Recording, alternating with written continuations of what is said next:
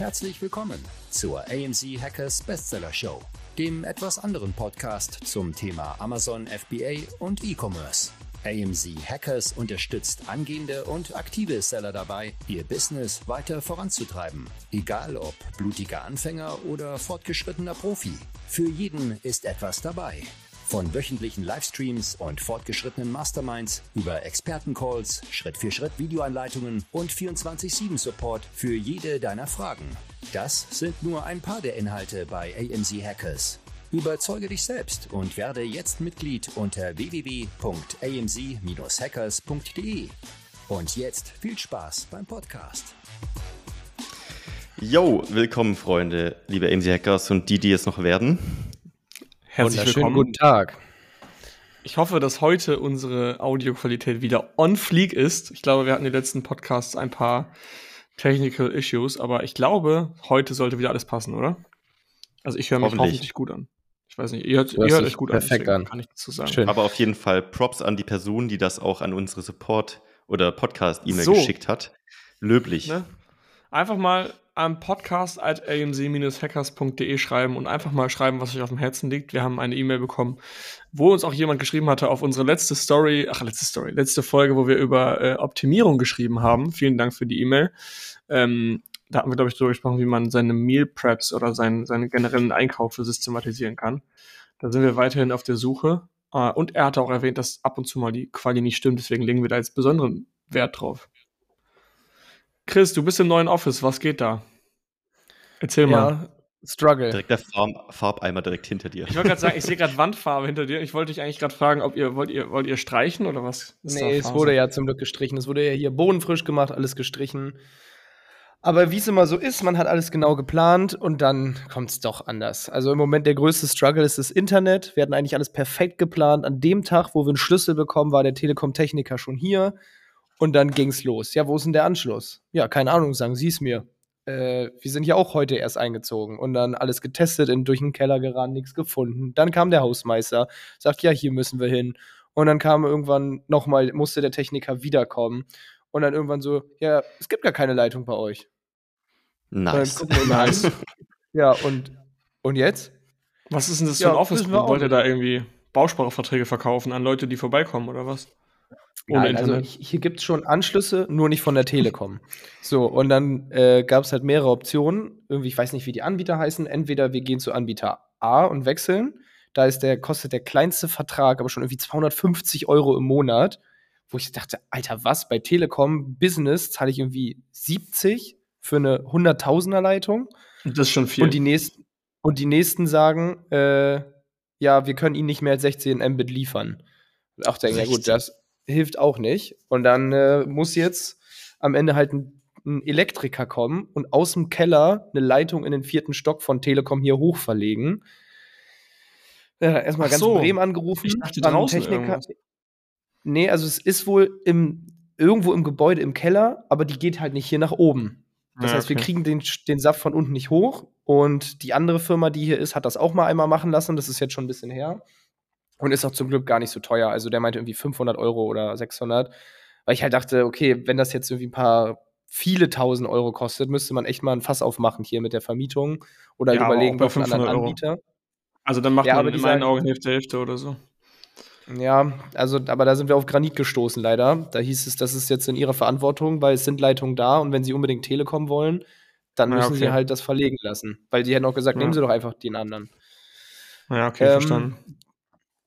Genau, aber Elektriker dann natürlich ganz Bremen angerufen. Es hieß immer, ja, so in drei, vier Wochen hätten wir mal Zeit, uns das mal anzugucken. Gott sei Dank jetzt einen gefunden, der, glaube ich, morgen oder übermorgen schon kommt. Ja, also es geht das heißt, voran. Für die Büroeröffnung ist alles on track noch. Nee, auf, nee, nee, nee, da wird schön mit mobilem Hotspot gemacht. Und vielleicht noch mit einer Zwischenlösung, dass hier so eine LTE-Box von Telekom ist. Also wir werden hier schon Internet haben, aber die Leitung muss halt verlegt werden. Wir sind ja. bei den Hackers. Eine Lösung finden wir immer. Genau, also kurz für alle, die es verpasst haben weil wir gerade es schon geteasert haben. Wir machen, also wir sind ein neues Büro gezogen. Äh, unsere Zentrale, sage ich mal, ist ja in Bremen. Marc und ich sitzen nicht in Bremen, aber der Rest sitzt in Bremen mit dem Team. Also Chris hat das ganze Team bei sich in Bremen und wird da ordentlich auf Trab, auf Trab gehalten, genau.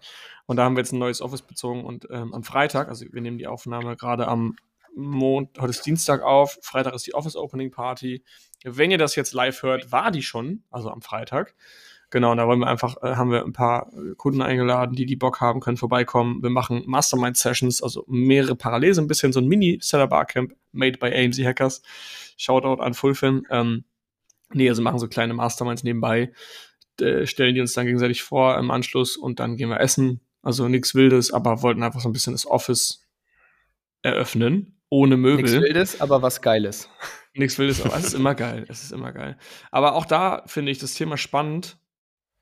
Äh, ich weiß nicht, wie ihr das macht. Auch da wieder an die Zuhörer, die, die das schon mal gemacht haben, schreibt uns gerne. Ich finde, so ein Office einzurichten ist eine richtige Herausforderung. Irgendwie. Also du musst ja gleichzeitig so noch weiterarbeiten. Ja, und das ist auch so ein bisschen so eine Grundsatzfrage, so wie möchte ich meine Wohnung einrichten? Also ja. viele stellen vielleicht einfach bloß einen Schreibtisch rein, aber es soll ja auch so eine, ich sag mal, vielleicht übertrieben Oase der Inspiration sein, so ein bisschen für dich. Ja. Vielleicht ein bisschen wild formuliert, aber. Ja, aber wenn du, wenn du eine Oase machen willst und du willst es selber, also ich habe es hier bei meiner Wohnung, wie viele Stunden ich da rein investiert habe, das geil zu machen. Und Offices sind ja in der Regel, also eigentlich sind die ja immer richtig geil, wenn du irgendwo in ein Office reinkommst. So, das kann ja kein, also einer von uns drei kann das nicht mal eben so geil machen.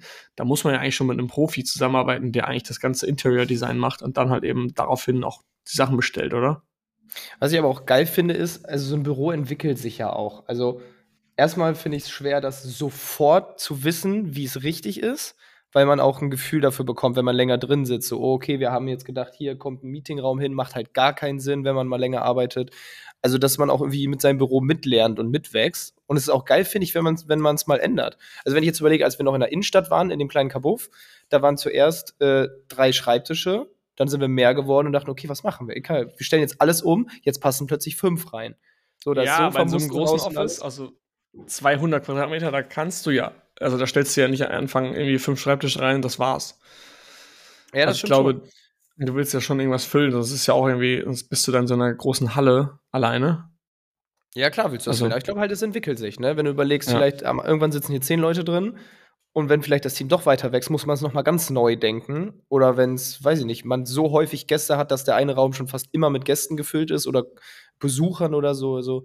Weil ich habe eben, das hatte ich ja auch eben bei uns in der WhatsApp-Gruppe äh, gepostet, so ein Beitrag von Philipp Westermeier von OMR.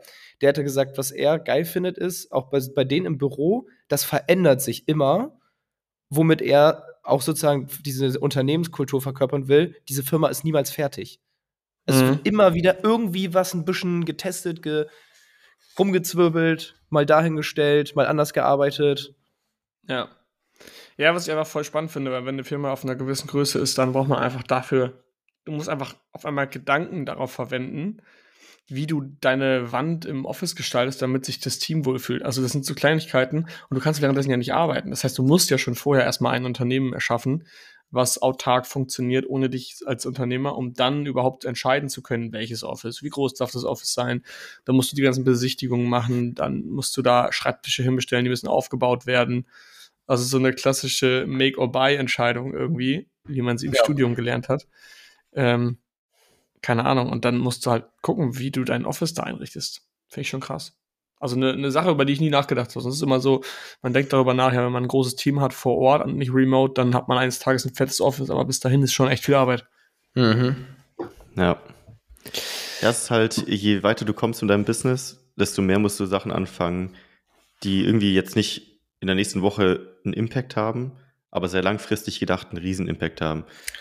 Also äh, Branding ist ja so ein Paradebeispiel, aber auch sowas wie eine Office-Einrichtung hat für die nächste Woche keinen Impact, aber langfristig für die Team-Culture ja. und einfach das Business an sich, wie es sich entwickeln soll, wo es hin soll, einen riesen Impact. Aber was halt auch so, so, keine Ahnung, das ist jetzt nicht direkt ein Skaleneffekt, aber halt, wenn das Team größer wird, keine Ahnung, wenn du so, ich du bist irgendwie Einzelunternehmer, Freelancer, kann, sagst du, ja, MacBook Pro sicher. Aber wenn du aber zehn Leute hast und so ein MacBook Pro mal zehn, dann denkst du schon mhm. nach, ob du nicht doch den kleinen Wagen nimmst und halt ja. äh, wie das Lenovo ThinkPad und dann, keine Ahnung, Schreibtisch mal zehn, Monitor mal zehn, auch Internetanschluss. Also ja. irgendwann, keine Ahnung, reicht so ein kleiner Pupsrouter für 20 Leute nicht mehr aus. Auch als wir hier eingezogen sind, ich meine, wir sind so groß noch nicht, dann auch, ja, wie viele Server bringt ihr denn mit? Äh, gar keinen ein, was sollen wir mit dem Server? Halt, so merkst du halt, ne, weil die andere Firma hier hat halt 2000 Mitarbeiter. Ja. Und wir, wir, wir, grinsen, wir, grinsen, die an mit unserer Fritzbox. So, wieso das klappt doch. Und das Krasse ist, du brauchst dann halt irgendwann einfach eine Person oder auch Leute im Team, die sich nur darum kümmern, dass die Firma funktioniert. Ja. Dass irgendwie Getränke da sind, dass, dass das Internet funktioniert, dass irgendwie. Dann hat wieder Stühle einer sein Passwort vergessen. Ja, genau. So, dass, dass man überhaupt arbeiten kann. Also die Verwaltung deiner Firma selber, also so nicht mal Backoffice Rechnungsablage, das ist schon wieder operativ, sondern einfach, dass du überhaupt die Rechnung ablegen kannst, muss ja auch gewährleistet sein, dass deine Maus funktioniert, mhm. dass dein Tisch da ist, wo er ist, dass du einen Schlüssel hast, dass wenn du Mitarbeiter entlässt, dass der Schlüssel wieder zurück muss. Dass du da vielleicht ein Dokument für hast, wo geschrieben wird, Schlüssel wurde ausgegeben mit Unterschrift und am Ende das könntest du dir mal aufschreiben, Chris, das müssten wir wahrscheinlich auch machen, so ein, so ein Dokument. Und dass du solche Sachen halt einfach auf dem Schirm hast, irgendwann bei einer bestimmten Größe, das finde ich schon krass. Und da frage ich mich auch wieder, wo lernt man das? Gibt es ein Buch darüber? Wahrscheinlich nicht. Ach, mit Sicherheit, gibt über alles ein Buch. Wir wissen wahrscheinlich how nur nicht, dass das gibt. How to open your own your first office oder was? Ich meine, heutzutage machen ja alle how to, how to not work in the office. Wie mache ich alles remote? Aber gut, die meisten Firmen wachsen halt, also die so groß werden, sind ja über wahrscheinlich 100 Jahre oder vielleicht sogar noch länger teilweise gewachsen. Mhm. Okay, nicht alle, also viele werden, schießen ja auch komplett aus dem Boden. Ähm, aber die haben sich ja praktisch immer Stück für Stück weiterentwickelt. So, wir machen jetzt einen Schritt zu einem ersten größeren Office, aber das Team ist noch nicht so, dass wir irgendwie einen Pförtner brauchen oder irgendjemanden, der IT-Services oh. einrichtet. Aber stückweise kommst du immer einen Schritt weiter, einen Schritt weiter, einen Schritt weiter und irgendwann, also merkst du es gar nicht und bist zu riesig geworden. Aber wenn du jetzt praktisch von heute auf morgen eine Firma mit 1000 Leuten gründen müsstest, mit Mitarbeitern, das ist natürlich. Das machen schon viele. Die ganzen Startups hier in Berlin machen nichts anderes. Also ich frage mich da Aber sowieso, die haben vielleicht das, also dann einfach die Investoren mit dabei oder die Leute, die Können schon ich mir auch vorstellen. Ja, ich stelle auch irgendwen ein, der das schon mal schon 17 Mal gemacht hat. Okay, Leute. Back, äh, weg mit Off-Topic. Ich habe jetzt zwei Fragen an euch. Die, die sind voll on-topic. Nee, auch nicht, aber das ist zumindest ein bisschen äh, äh was, was Interessantes. Jetzt nicht die ganze Zeit hier Eigensache Office. Eine Frage an euch, ähm, die sich, glaube ich, auch jeder Zuhörer, der schon aktiv verkauft, Seller ist oder Unternehmer ist, generell stellt. Und zwar die Frage, ihr seid abends in einer Runde, Tobias Beck stellt die Frage immer so witzig, du bist abends auf einer Grillparty mit deiner Family und dich fragt jemand, während du das Fleisch, dir Fleisch umdrehst, was machst du eigentlich beruflich? Oh, geil. Diese Frage. Warum die habe ich mir auch aufgeschrieben. Die habe ich mir auch aufgeschrieben. Geil. Ja. Und diese Frage finde ich so interessant, weil ich weiß noch in meiner Zeit in Münster, da war irgendwie alle waren Studenten und so weiter und dann bist du da irgendwie in so einer kleinen Partystraße in Münster und dann fragen dich die Leute, was machst du denn eigentlich? Und dann habe ich das so erzählt und dann so, ah, cool. Und willst du noch studieren? Da ah, willst du dann schon noch studieren gehen. Also so, das war so, so suggerierende Fragen irgendwie und das, ich finde diese Frage einfach kacke, weil du willst nicht highballen und sagen, nee, nee, nee, das ist schon gut, Du willst aber auch nicht dich unter Wert verkaufen, weil du willst ja irgendwie auch stolz sein auf das, was du machst, weil ich finde in der heutigen Welt, ich, ich muss ganz kurz ausholen, dann dürft ihr gerne reden. In der heutigen Welt ist es halt so, bei meiner oder bei, bei generell, äh, äh, äh ich, okay, ich muss den Satz neu anfangen. Aktuell ist es eigentlich so, dass wenn du sagst, du studierst irgendwie Maschinenbau und wirst Maschinenbauingenieur oder du bist bei dem Big Four oder Unternehmensberatung oder Investmentbanking, dann kriegst du maximale gesellschaftliche Anerkennung für das, was du tust. Und wenn du sagst, du verkaufst Absaug Absaugschläuche auf Amazon, machst damit aber eigentlich Millionen, dann ist das allen scheißegal, aber du sagst nach außen hin nur, du verkaufst Absaugschläuche auf Amazon. Und das finde ich halt einen ganz interessanten Mix, den ich mal mit euch sprechen wollte. Also, was macht ihr da? Wir hatten ja schon mal, glaube ich, darüber gesprochen und ich habe, also ich bin mir recht sicher, dass ich wahrscheinlich jedem bisher, der mich gefragt hat, eine andere Antwort gegeben habe. Und das kommt so ein bisschen drauf an, weil ich meistens, vielleicht unterbewusst auch, direkt so frame, mit wem spreche ich denn eigentlich? Also mhm. du kannst ja komplett anders formulieren. Du kannst, einmal kannst du sagen, ich verkaufe Ersatzprodukte auf Amazon. Das klingt so nach einem, ich mache das hobbymäßig in meiner Garage. Richtiger so Gemischtwarenladen, ey. Du kannst aber auch sagen, ich bin Geschäftsführer einer Unternehmensgruppe, wenn du eine Holding hast oder so, äh, oh. die die E-Commerce äh, keine Ahnung, Produkte vertreibt oder so. Es klingt einfach vom, vom, von der Art, wie du es formulierst, ganz anders. Oder ob du sagst, ich bin Geschäftsführer ähm, oder mir gehört ein Unternehmen oder ob du halt ganz tief einsteigst und sagst, was du machst. Und ich habe es bisher immer so gemacht, auch so ein bisschen um AB zu testen, weil ich selber nicht wusste, was ich mache, also was ich sagen soll eigentlich, äh, dass ich alle Formulierungen mal durchgetestet habe und immer so ein bisschen überlegt habe, mit wem spreche ich gerade. Wenn ich mit einem Unternehmer spreche oder irgendwie auf einer Messe bin, dann sage ich eher, ich bin, keine Ahnung, Geschäftsführer von einer E-Commerce-Brand. Ja, Schon genau. allein dieser Satz würden viele in einem anderen Umfeld gar nicht verstehen. Was ist ein E-Commerce-Brand? So, äh, da sagst du dann eher, ich verkaufe Produkte online irgendwie. Aber es ist halt voll Framing-abhängig, finde ich auch, was den Status angeht, wie andere das aufnehmen. Ich finde auch das Wort Also, um die Geschäftsführer Antwort ist zu so, geben, keine Ahnung. Geschäftsführer oder Unternehmer, das ist so, das ist so ein. LinkedIn-Wort. Ja, genau, es ist so, boah, was, du stehst, du bist ein Unternehmer. Aber wenn du, aber wenn du zu einer Bank gehst und Kredit willst, dann sagst du eher, du bist Geschäftsführer, als du Natürlich. verkaufst. Ersatz, Dann sage ich, ich bin Vorstand meiner. Unternehmensgruppe und habe 13 Companies. Genau. Aber das sage ich ja nicht, wenn mich, wenn mich die Nachbarin fragt, hier die neue Nachbarin in Berlin, wenn die mich fragt, was machst du? denn? Dann sage ich ja nicht, ich habe 13 Holdings und 15 Tochter, Töchter. Sagt die, was? 15 Töchter? in der kleinen Wohnung? Ja, das ist super schwierig. Ähm, Okay, Chris. Du? Oh, ich, ich sag immer schwere Frage. Ja, ich auch. Geil. Wisst ihr, Ich wisst ihr eigentlich immer, wenn wir zusammen sind und wir sitzen irgendwo in der Kneipe oder so oder in einem Restaurant und oft kommt Ja. ja, man so die Frage von anderen so, hey Jungs, was macht ihr eigentlich? Und wir gucken uns alle immer an und denken so, boah, wer will das übernehmen? Ja, ja, jedes Mal gucken wir uns an und so, du machst du das jetzt? Also so nach dem Motto, alle, so also Finger auf die Nase mäßig, ne, ich mach's nicht. Ähm, aber ich bin jedes Mal auch so, wenn ich in einem, in einer, also das sind so, es gibt so, es gibt so gewisse, gewisse Social Anxieties, glaube ich, die jeder hat.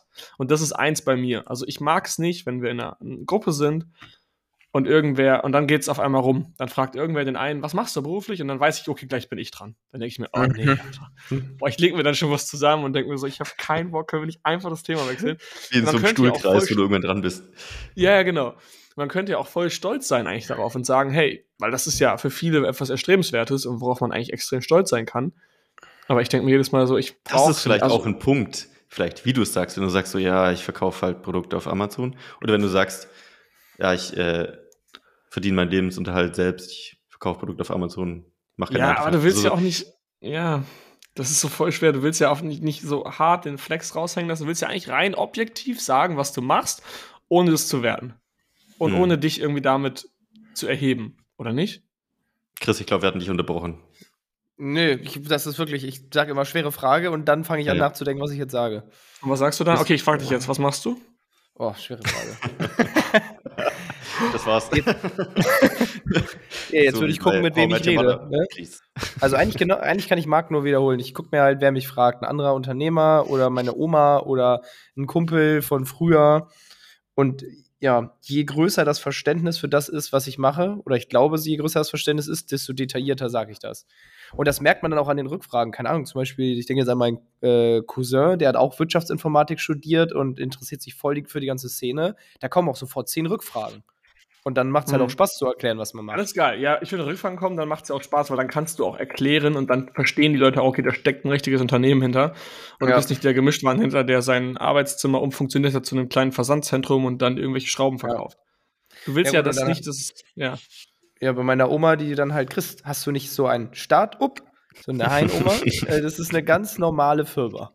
Einfach nur eine kleine Firma, die wir aufbauen. Langsam, aber sicher. Das hat nichts mit Start-up zu tun. Start-up. Was ich aber auch schon super süß fand. Ja, geil. Also ich sag, glaube ich, hab, hab glaube ich, immer gesagt, jetzt ja mittlerweile nicht mehr, immer gesagt, ich habe zwei Eigenmarken, die ich über Amazon verkaufe.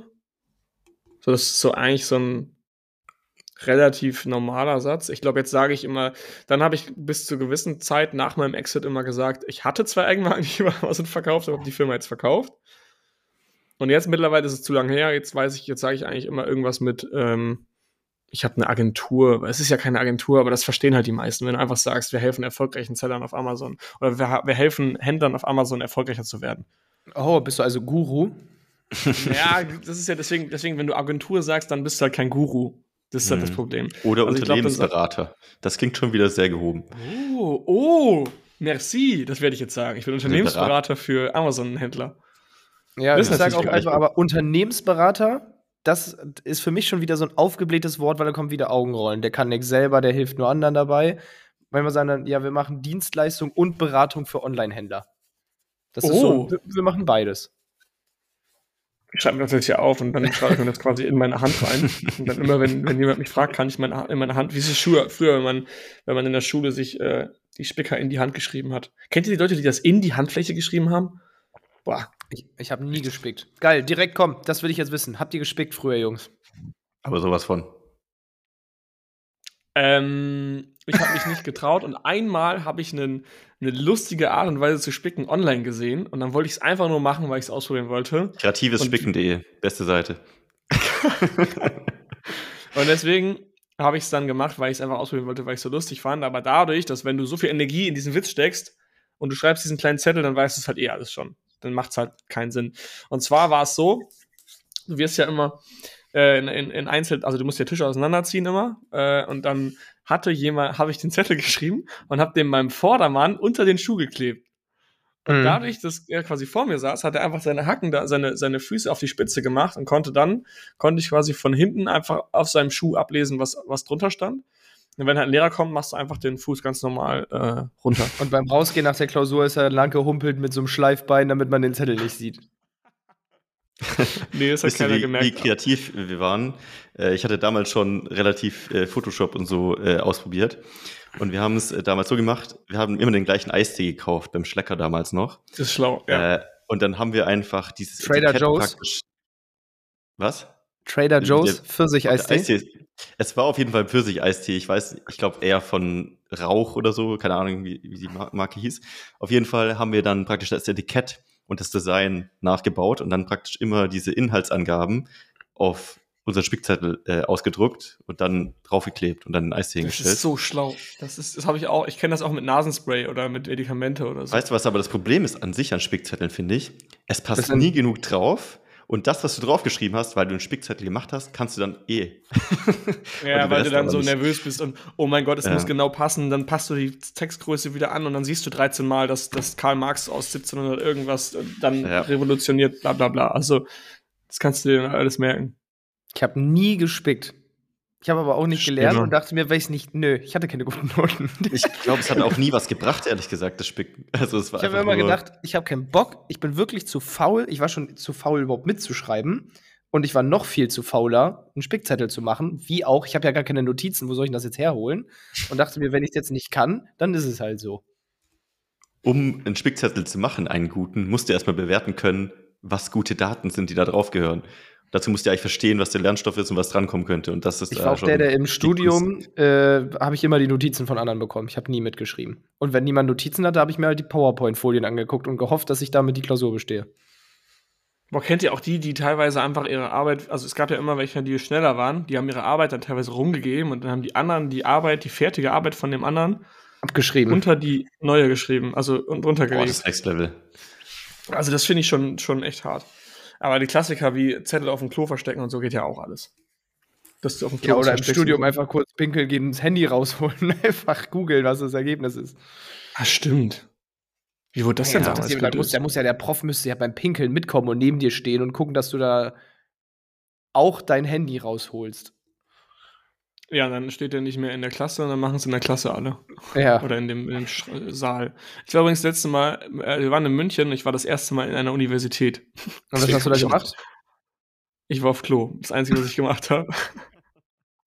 nee, ich wollte mal, ich wollte es mal sehen. Wir waren in München, also wir drei, und dann äh, war da gerade irgendwie eine, ein Abschlussball oder so. Auf jeden Fall draußen ganz viele hübsch gekleidete Menschen. Und dann äh, dachte ich mir, ich gehe mal rein. Und dann habe ich die Jungs ganz schüchtern gefragt, kann man da einfach so reingehen?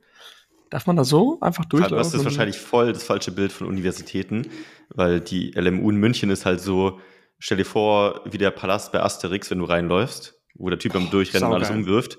So, das, ja. so sah es da drin aus. Und so, wenn du es halt mit, keine Ahnung, so einer normalen Fachhochschule oder so vergleichst, ist es halt, also. Also ich war danach richtig halt, ich war so richtig, boah, Alter, wenn man in solche elitären Räume geht und in so Hörsäle und dann ist man ja voll die äh, Elite von Deutschland, weil man einfach irgendwie so dass die Bildungsspitze erreicht hat. Das war schon cool. Naja, erreicht hast du sie, wenn du dann da irgendwie deinen Master in Medizin machst oder so. so am Anfang sitzt du ja erstmal nur drin und dann merkst du, wie blöd du bist. Naja, stimmt auch wieder. Also im Best okay. Case merkst du es nicht, aber. Ja. Also, ich habe gerade gefragt, was, wie stelle ich anderen vor? Und jetzt kommt mhm. die Folgefrage darauf, die vielleicht jetzt auch ein bisschen geframed ist durch die Frage davor. Worauf bist du am meisten stolz? Boah, Alter, die Frage ist ja richtig deep, ey. Also ich glaube, ich bin mir recht sicher, dass es genau das ist, dass ich schon seit ich irgendwie jung war, angefangen habe, Projekte umzusetzen und ich wusste, irgendwann klappt es und ich kann davon leben und ich wusste, ich wollte eigentlich nie einen normalen Job annehmen, habe es trotzdem zeitweise gemacht. Aber es dann irgendwann geschafft zu haben, und einfach das zu machen, was man liebt jeden Tag und ohne Witz, da bin ich auch richtig dankbar und manchmal liege ich einfach morgens da und denke so, wie geil ist es bitte, dass ich einfach jetzt nicht sofort aufstehen muss, weil ich irgendwo hin muss. Und deswegen bin ich da, glaube ich, echt am stolzesten drauf.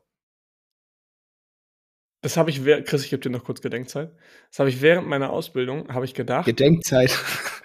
ähm, wie du schon gerade gesagt hast, Marc, dass äh, äh, man sich so denkt, es muss ja richtig krass sein, wenn du morgen ausschlafen kannst. Für mich war das dann so, also ausschlafen kannst du ja nicht, aber du könntest. Ähm, und für mich war das dann so, boah, das muss ja bestimmt nach einem Jahr normal sein. Und das ist so, ich bin echt ein, ein Typ, der krass davon ausgeht, dass eigentlich alles irgendwann normal wird. Also jedes Auto wird normal, jede Wohnung, jeder Kontostand, alles wird irgendwann normal. Aber ich habe gemerkt, seitdem ich jetzt da äh, aus dem Angestelltenverhältnis raus bin, das sind jetzt mittlerweile, ich weiß nicht wie viele Jahre, vier, fünf, fünf Jahre? Nicht ganz.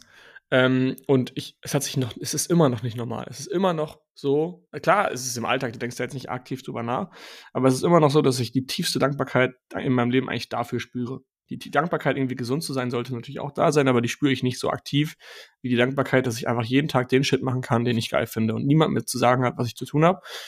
Ähm, und dass ich eigentlich diesem Kreislauf entflohen bin und nicht irgendwo hin muss, wenn das Wetter toll ist und ich eigentlich lieber gerade mich raussetzen will auf dem Balkon.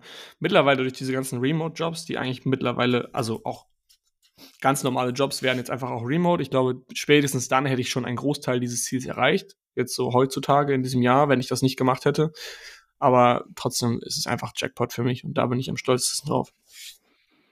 Ich glaube auch diejenigen, die praktisch das Gegenteil erlebt haben, obwohl sie innerlich schon wussten, das möchte ich nicht. Also wie so ein Tiger im Käfig, der dann irgendwann wahrscheinlich viel, viel dankbarer ist, wenn er nicht mehr im Käfig ist, weil er immer dieses Referenzbild ja. hat.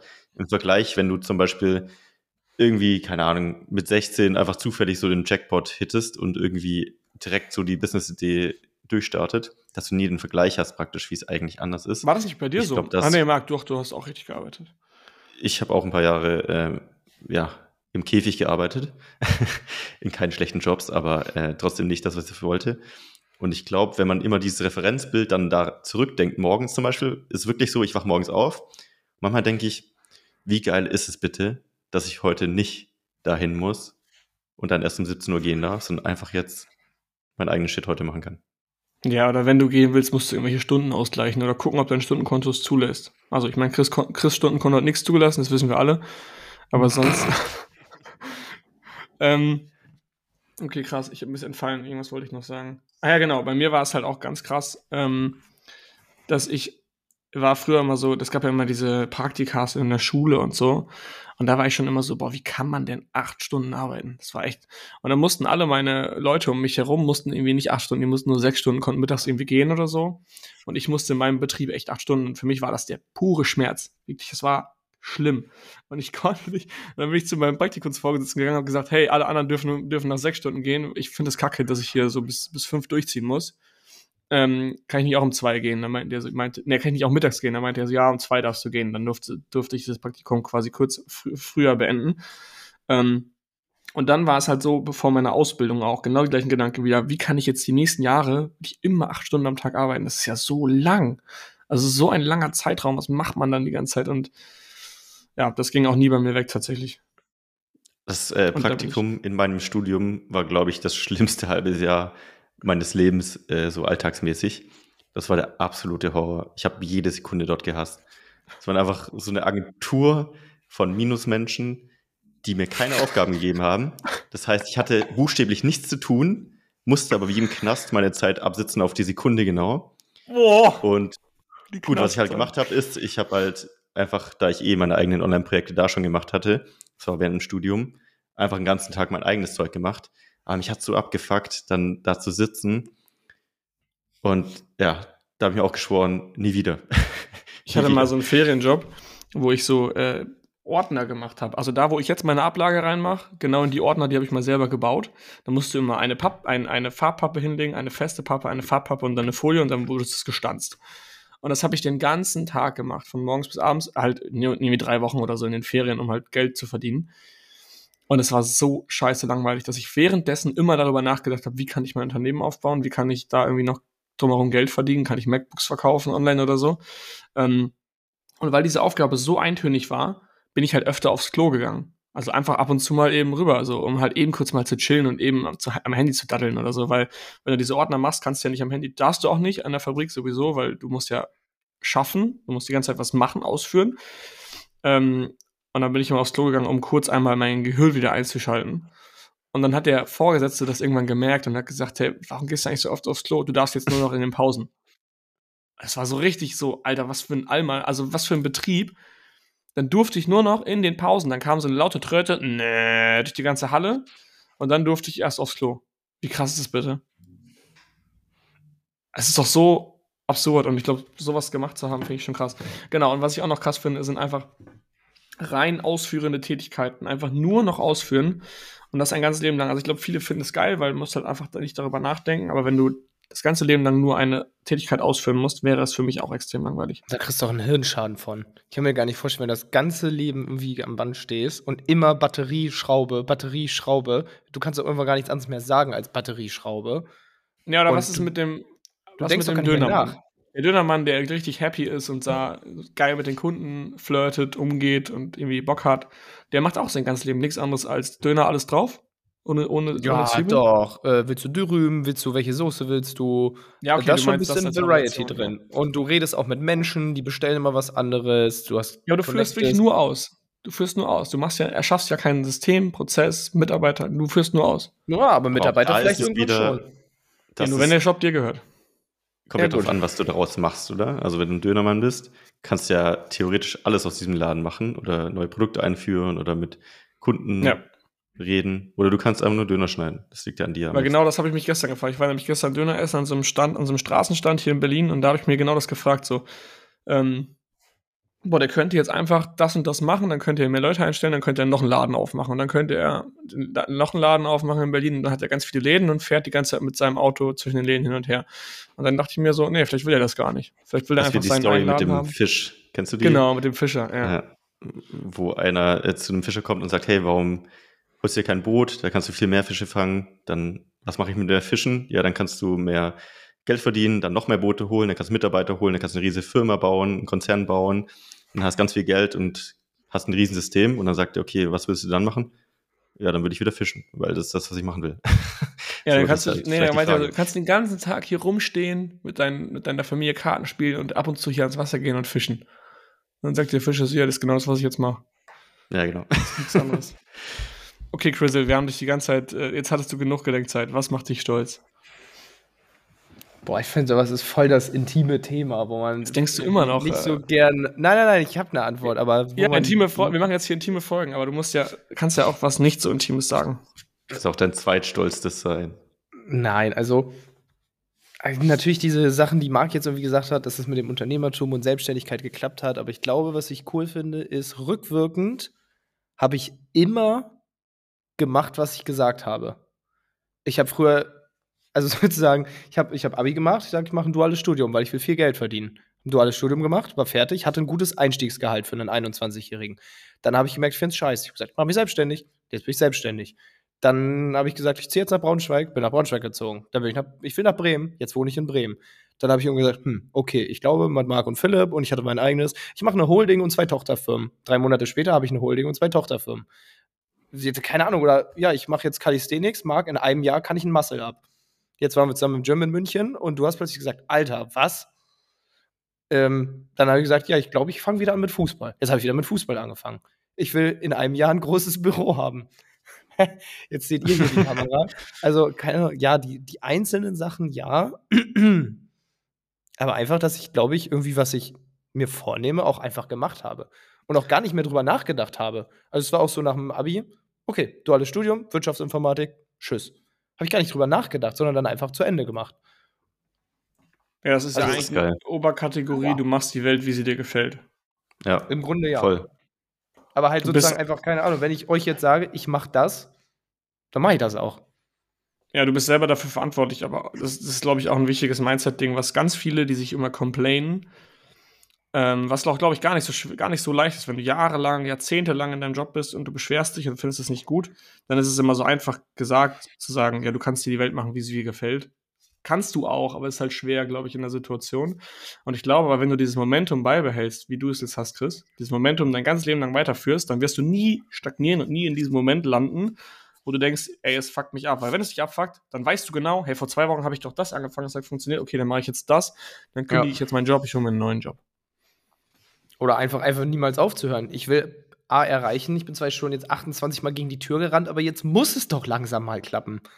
Halt einfach nicht zu akzeptieren, dass irgendwas nicht klappt. Ich habe also bei meinen ersten Projekten, ich hab wir haben ja schon mal drüber gesprochen, so wie es bei uns allen angefangen hat. Damals meine Poker Academy hat nicht funktioniert. Aber ich gesagt, gut, hat nicht funktioniert. Dann brauche ich jetzt halt was anderes, was funktioniert. Weil es ändert nichts daran, dass ich trotzdem jetzt hier irgendwas haben will, was klappt. Aber ich glaube, dieses grenzenlose Mindset kommt auch viel einfach durch Erfahrung, weil viele malen sich ja tausend Szenarien aus, warum irgendwas nicht funktioniert oder warum ich es nicht anfangen möchte und so weiter. Und du hast einfach irgendwann wahrscheinlich für dich festgestellt, ich habe es gemacht. Entweder das hat funktioniert, geil, kann ich ja wieder probieren. Oder es hat nicht funktioniert, ich bin auch nicht gestorben. So, dann einfach weitermachen. auch nicht gestorben. Alright. Ich hatte aber ja auch keine Erfahrung, also keine Ahnung als ich mich selbstständig gemacht habe, dachte ich auch, okay, ich bringe jetzt Leuten bei, wie sie online pokern, schalte Facebook-Ads. Das mache ich die nächsten 40 Jahre, ich werde Millionär. War faktisch nicht so. Also, da war ja null Erfahrung da. Ja, vielleicht starte ich irgendwann nochmal meine Pokerkarriere. ja, aber ist geil. Du machst dich nicht von anderen Faktoren oder Grenzen irgendwie abhängig. So, die Welt steht einfach offen. Das ist, glaube ich, ein geiles Gefühl, ja. einfach allgemein so durch die Welt zu gehen. Für viele, für manche vielleicht nicht, für die ist es vielleicht beängstigend. Kann ich mir auch vorstellen. So, Friends, das waren meine Fragen. Wenn Zuhörer noch Fragen haben, gerne an podcast.mc-hackers.de. Ihr seht, die Fragen sind intim und ich scheue mich nicht davor, sie zu stellen. Marc hat letzte Woche Fragen gestellt, letzte Woche, das ist auch schon echt lange her, ne? Fragen gestellt. Nächste Woche oder nächstes Mal ist bestimmt der Crizzle auch mal dran. Dann kannst mhm. du dir was aus den Fingern saugen, was wir uns dann wiederum als Antwort aus den Fingern saugen müssen. Boah, ähm, ich stelle euch richtig intime Fragen. Oh boy. okay. Echt, du musst die auch beantworten. Ach ja. Ja, aber du hast mehr Gedenkzeit. Okay, Friends, haben wir noch irgendwas? Ich habe sonst Hunger. Ja, ich würde sagen, wir sehen uns auf aim7-hackers.de. Ja. Oder im Und nächsten spätestens Oder auf Anfang YouTube. September zur AMC Hacking Live 2.0. Man munkelt, dass wir eventuell auch noch ein Ticketing einführen werden für Nicht-Hackers-Mitglieder.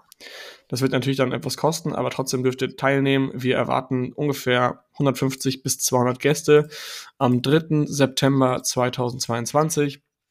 Wir haben mehrere Speaker, Vorträge, Aussteller. Wir haben geiles Catering, geile Drinks, geiles Essen, alles im Ticketpreis inklusive. Eine geile Nacht und für Mitglieder ist es natürlich umsonst. Genau, Mitglieder ist gratis, aber externe äh, wollten wir dieses Mal auch nochmal einladen. Ähm, genau, ihr seid herzlich eingeladen. Äh, kommt einfach. Ja, wo kriegt man die Tickets? Das wissen wir noch gar nicht. Aber das werdet ihr erfahren im Podcast wahrscheinlich, wo ihr die Tickets bekommen werdet. Ansonsten einfach mal auch an unsere Podcast-E-Mail schreiben, wenn ihr darauf Bock habt und gerne mal vorbeikommen wollt. In diesem Sinne, in diesem Sinne, Dank fürs Zuhören und wir hören uns nächste Woche. Bis dann. Bis dann. Auf Wiedersehen. Ciao. Herzlichen Dank fürs Zuhören. Auch du hast Lust, der Community beizutreten? In der Gold Community lernst du als blutiger Anfänger mit den richtigen Anleitungen und QA-Calls auf Amazon erfolgreich und profitabel Fuß zu fassen. Verkaufst du jedoch schon erfolgreich auf Amazon, kannst du dich in der Platin Mastermind perfekt mit Gleichgesinnten austauschen und dich über fortgeschrittene Themen wie Automatisierung und Skalierung unterhalten.